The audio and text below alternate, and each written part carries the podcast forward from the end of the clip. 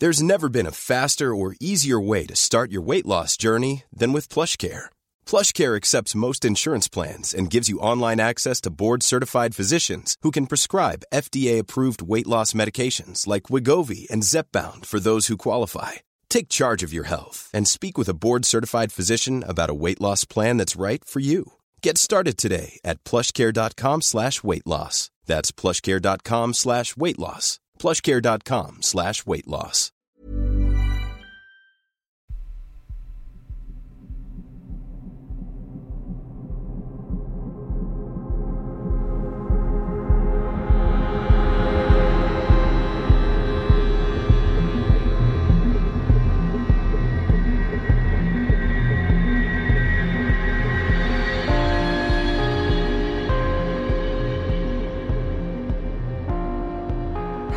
And welcome to 15 Days of Festive Fear, day number 13. And I have two spooky stories for you today.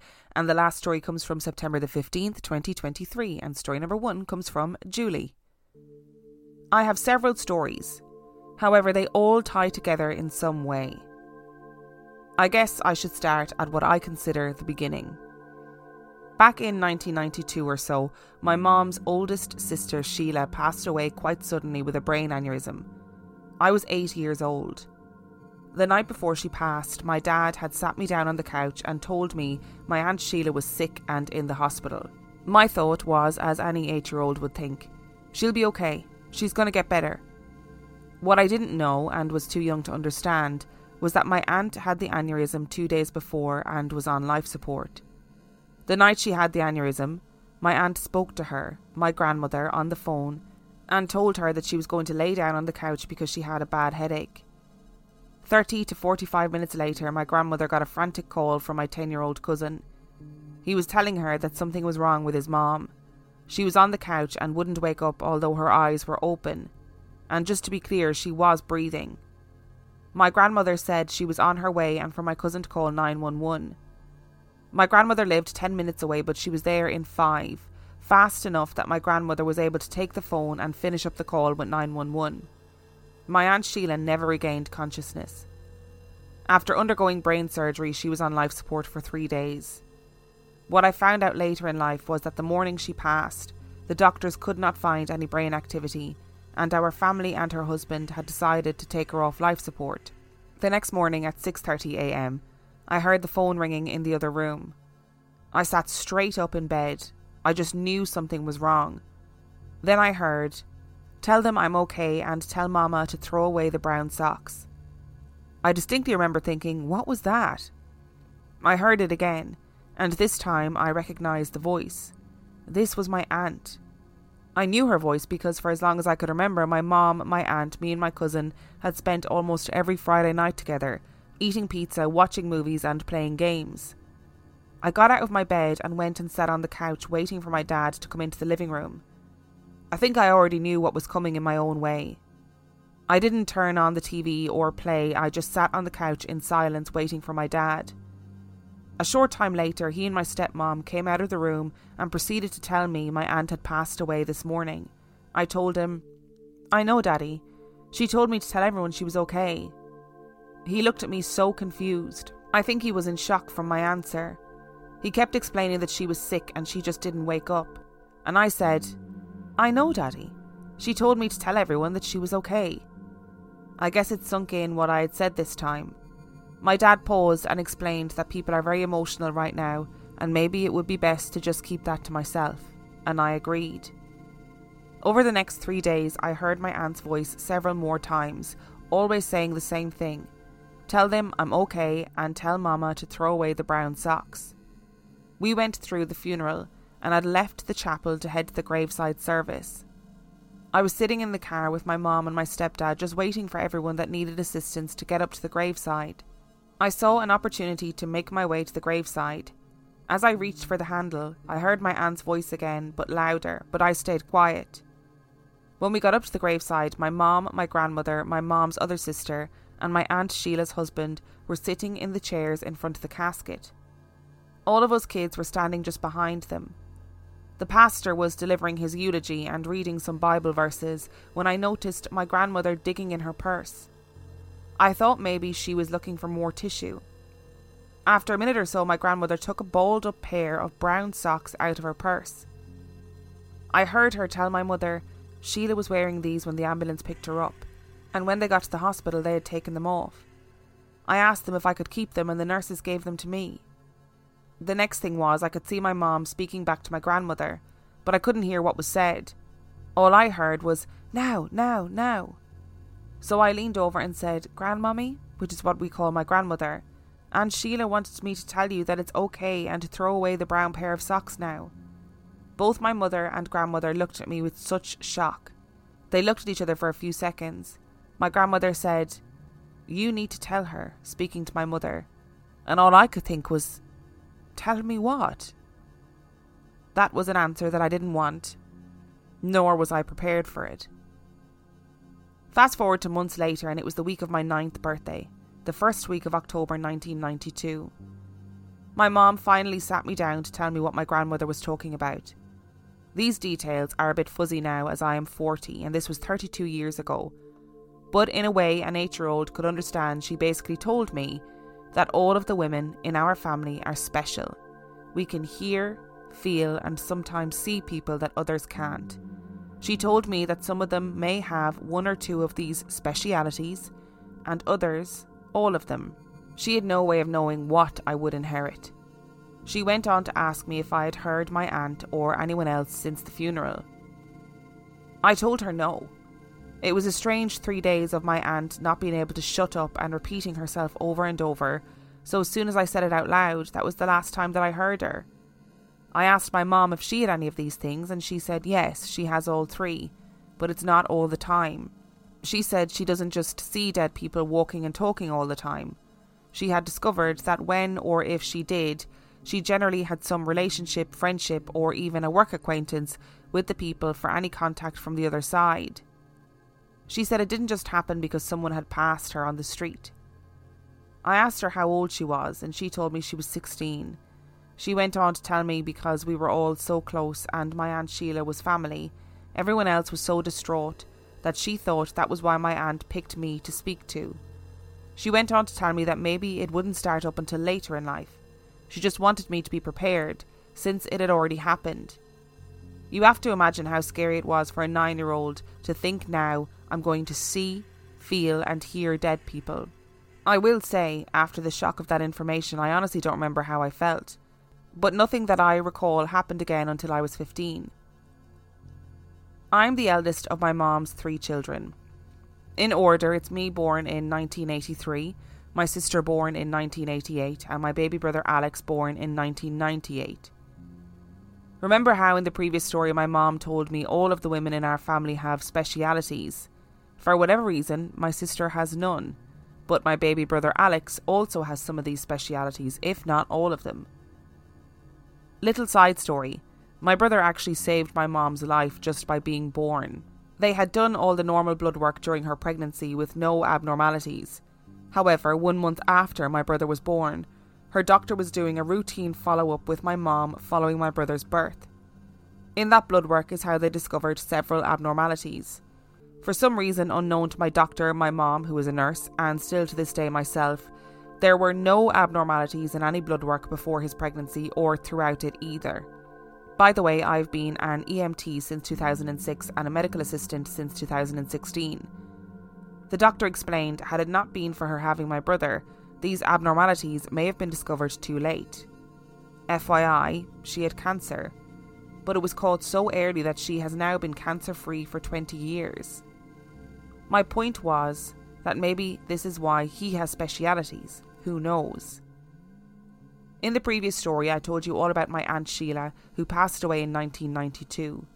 Alex was born in 1998, so he never knew her. When Alex was three years old and I was 17 at the time, this is when my mom and I knew Alex was in this little circle of ours. My mom was in her room talking with my then three year old brother, and I was in the kitchen right next to my mom's bedroom door. I want to point out that my stepfather, Alex's father, was routinely in the basement, and my brother would always go down there with him. If he knew his dad was down there, he would just open the door and go down there with him. As I was standing in the kitchen, I saw my brother walk by like he was holding someone's hand. As I started to ask what he was doing, my mom beat me to it. Alex, what are you doing? And without missing a beat, still holding this invisible hand, he turns and says, Me and Aunt Sheila are going downstairs with Daddy. And he turns, holding this hand, and walks down the stairs. My mother and I just looked at each other, and I literally had to run to catch her because her knees buckled right up under her. As I sat there with her, we both began to cry. She said I was so glad she got to see him. As a reminder, my aunt died in 1992. Alex wasn't born until 1998. He never met her. We didn't talk about her, and there were no pictures of her in our home, as it was very painful for my mom. But at three, Alex knew her. My mom was happy that her dear sister got to see Alex. I was crying because all I could think about was how many of the scary specialities is he going to have. Of course, at eight years old, I, I don't think anybody really understands the magnitude of what a brain aneurysm is. Brain aneurysms are just, it's so terrifying because it's so instantaneous and so devastating and it must have been incredibly difficult for your family to sort of even get your get your head around what that actually means and how to lose how you can lose somebody so suddenly and it's just awful. And making that decision to take somebody off life support is a decision that is so life changing and hideously difficult. And you sort of spend the rest of your life questioning, I guess, whether or not it was the right decision to make. So it causes such an amount of distress and emotional upheaval that it doesn't even bear thinking about. So, all that to say, sort of makes sense that you would be the one that your aunt would choose to communicate with because at, at eight years old, like you said, you sort of can't really grasp what's happening. And I think a lot of children don't really understand the concept of the permanence of death, that it is forever, whereas adults, you know, they understand that it means forever and, and grief, acute grief in particular, is chaotic and raw and traumatizing. So I can understand why she went, Who can I communicate with that is going to be able to accept this? And of course, it was you. And then to find out that all the women in your family have this gift of you know clairvoyance or clairaudience or whatever it is some version of this gift is absolutely wild and completely life changing and i suppose for your mom she was thinking i'm going to have to tell her because she's already experiencing these things. I've experienced these things. All the women in in our family have experienced these things. So i'm going to have to just tell her. Because what do you do? Do you say nothing and then your child is terrified by something that happens to them or do you say, look, fair warning, this may happen to you? I can see valid reasons in both approaches. And I can also see that it must have been so difficult for your mum to make that decision and decide, right, I'm just going to tell her. And in a way, it is so beautiful that Alex was experiencing your Aunt Sheila, but it must have been so emotional for your mum and probably felt really mixed. She's probably thinking, oh, does Alex also have this gift? But also, he's gotten to meet Aunt Sheila, and Aunt Sheila has gotten to see him, which is very beautiful. It must just be very difficult to have a gift like that in your family. A lot can happen in the next three years. Like a chatbot may be your new best friend. But what won't change? Needing health insurance. United Healthcare Tri Term Medical Plans are available for these changing times Underwritten by Golden Rule Insurance Company, they offer budget-friendly, flexible coverage for people who are in between jobs or missed open enrollment. The plans last nearly three years in some states, with access to a nationwide network of doctors and hospitals. So for whatever tomorrow brings, United Healthcare Tri-Term Medical Plans may be for you. Learn more at uh1.com. Many of us have those stubborn pounds that seem impossible to lose, no matter how good we eat or how hard we work out. My solution is PlushCare PlushCare is a leading telehealth provider with doctors who are there for you day and night to partner with you in your weight loss journey. They can prescribe FDA-approved weight loss medications like Wegovy and Zepbound for those who qualify.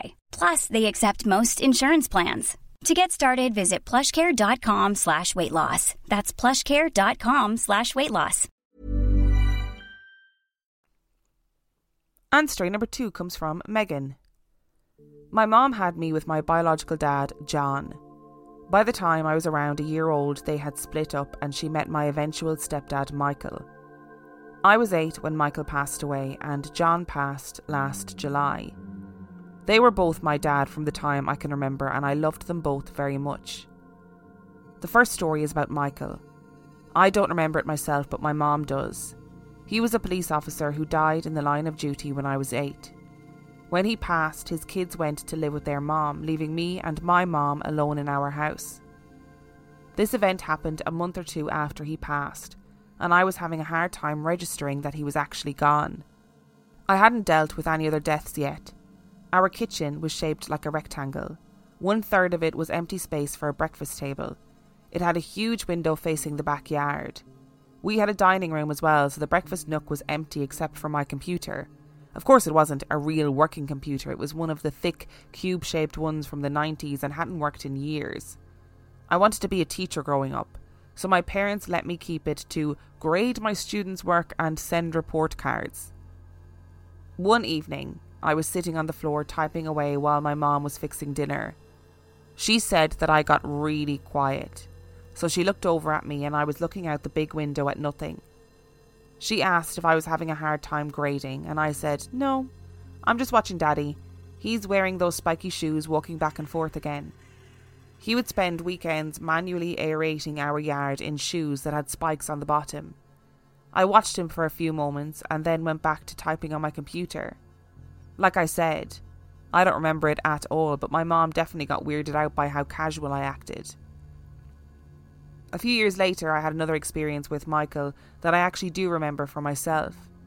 We missed him and my step siblings so much. We did everything we could to stay out of the house so we wouldn't have to think about it at all. We really just slept there at this point.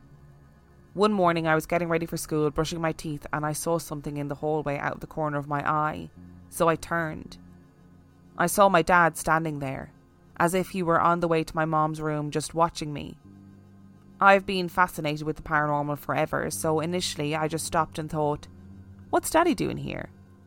Then the reality hit me. It wasn't actually him because I couldn't see his legs.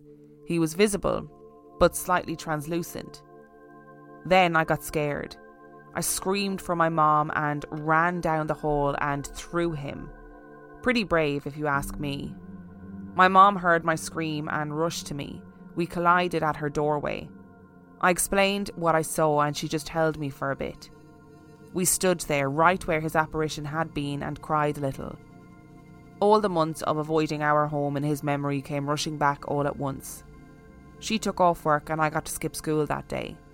We enjoyed our day at home as best we could, reminiscing. I have not seen him again, but I feel him every so often when I see a red cardinal sitting outside my window. This last story is about my biological dad, John. His death was a much different experience for me, and I didn't take it the same way. Michael's death was sudden and unexpected, but cancer would be drawn out. My dad told me and my two half siblings that he had about six months to live. The trauma of a parent dying when I was young led me to have a morbid sense of humour, but my biological dad was the same, so we got along great. I knew my dad was scared about his prognosis, so I tried to lighten his mood instead of being sad about it saying things like we weren't saying goodbye because he would always be there. As he worsened and spent more time in the hospital, my dad, my siblings, and I made it into a running joke, like him still being around to watch us. If we did anything bad, he would haunt us. His body was cremated and divided between his wife, me, and my two siblings. A male friend from out of state had come to visit shortly after this. We had a long day at the beach, so he made a bed out of my living room couch and I went to shower shortly after we got back home. As I was getting out, I heard my friend screaming my name. I grabbed a towel and ran down the hall asking what was wrong. He was still lying on the couch, but the lights were on now, and as I entered the room, I heard the camera shutter on my security system signalling that it was closing after recording some movement. I assumed it would have been from my friend trying to find his way in the dark or something. He told me that he was scrolling on his phone and heard a clicking noise. Then the lights came on and began flickering. We love scary movies and stuff, so initially he thought I was messing with him. He turned towards the light switch behind him, but I wasn't there. The flickering continued though, and that's when he realised that I was still showering. I asked if he was joking with me, and he assured me that he wasn't lying. I got spooked, but I wanted to investigate some more in case he was trying to scare me. I thought about the click that he said he heard and thought of my security camera. I said that we should look through the footage. I went to the app on my phone and the timeline of activity didn't show a motion detection or a recording. There was nothing noted on the timeline after I had set it an hour earlier. But I had heard the camera shutter click, so it had to have recorded something. I reloaded and waited in case it was just taking its time to upload from the camera to the app. Nothing. Looking back, I think it was my dad warning my friend to not try anything. You see, my dad was old fashioned and didn't think girls and boys could be platonically friends. This friend is gay, but my dad had never met him, and thus I think he just came by to visit and saw a boy in my house and got protective. Megan, I'm really sorry that you had that experience of losing two father figures in your life. I think it's very beautiful that you were able to say that both Michael and John were your dad and that you loved them both very much. And Megan, your story was really beautiful. Um, but I will say, even though it's very sweet that you wanted to be a teacher when you're growing up and you were grading your students' work and sending report cards, which is very sweet, the fact that you were watching your dad in the garden in his spiky shoes walking back and forth again must have absolutely terrified your mum in that moment. And I think it calls for the jingle. If they have black eyes, talk about past lives, fill your heart with dread, standing by your bed, see ghosts in their room, or foretell your doom, they're a creepy kid. Thank you, Mary, as always, for your very beautiful and musical interjection.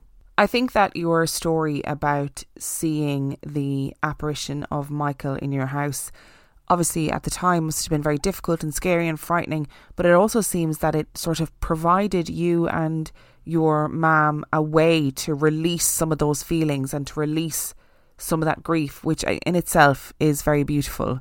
And lol at your protective dad, John, being like, let me tell you, you've got a boy in this house. I'm going to show him who's boss.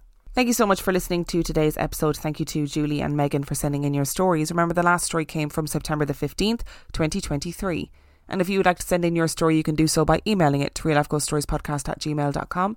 You can also check out the website reallifeghoststoriespodcast.com. And if you are desperate for some extra spooky content, you can subscribe to the Patreon. That is patreon.com forward slash real life ghost stories, where for $5 a month or $2 a month, you get access to heaps of extra content as well as every single main and mini episode completely ad free. And on that note, I shall see you tomorrow. Planning for your next trip? Elevate your travel style with Quince. Quince has all the jet setting essentials you'll want for your next getaway, like European linen, premium luggage options, buttery soft Italian leather bags, and so much more. And is all priced at 50 to 80% less than similar brands. Plus, Quince only works with factories that use safe and ethical manufacturing practices. Pack your bags with high-quality essentials you'll be wearing for vacations to come with Quince. Go to quince.com slash pack for free shipping and 365-day returns.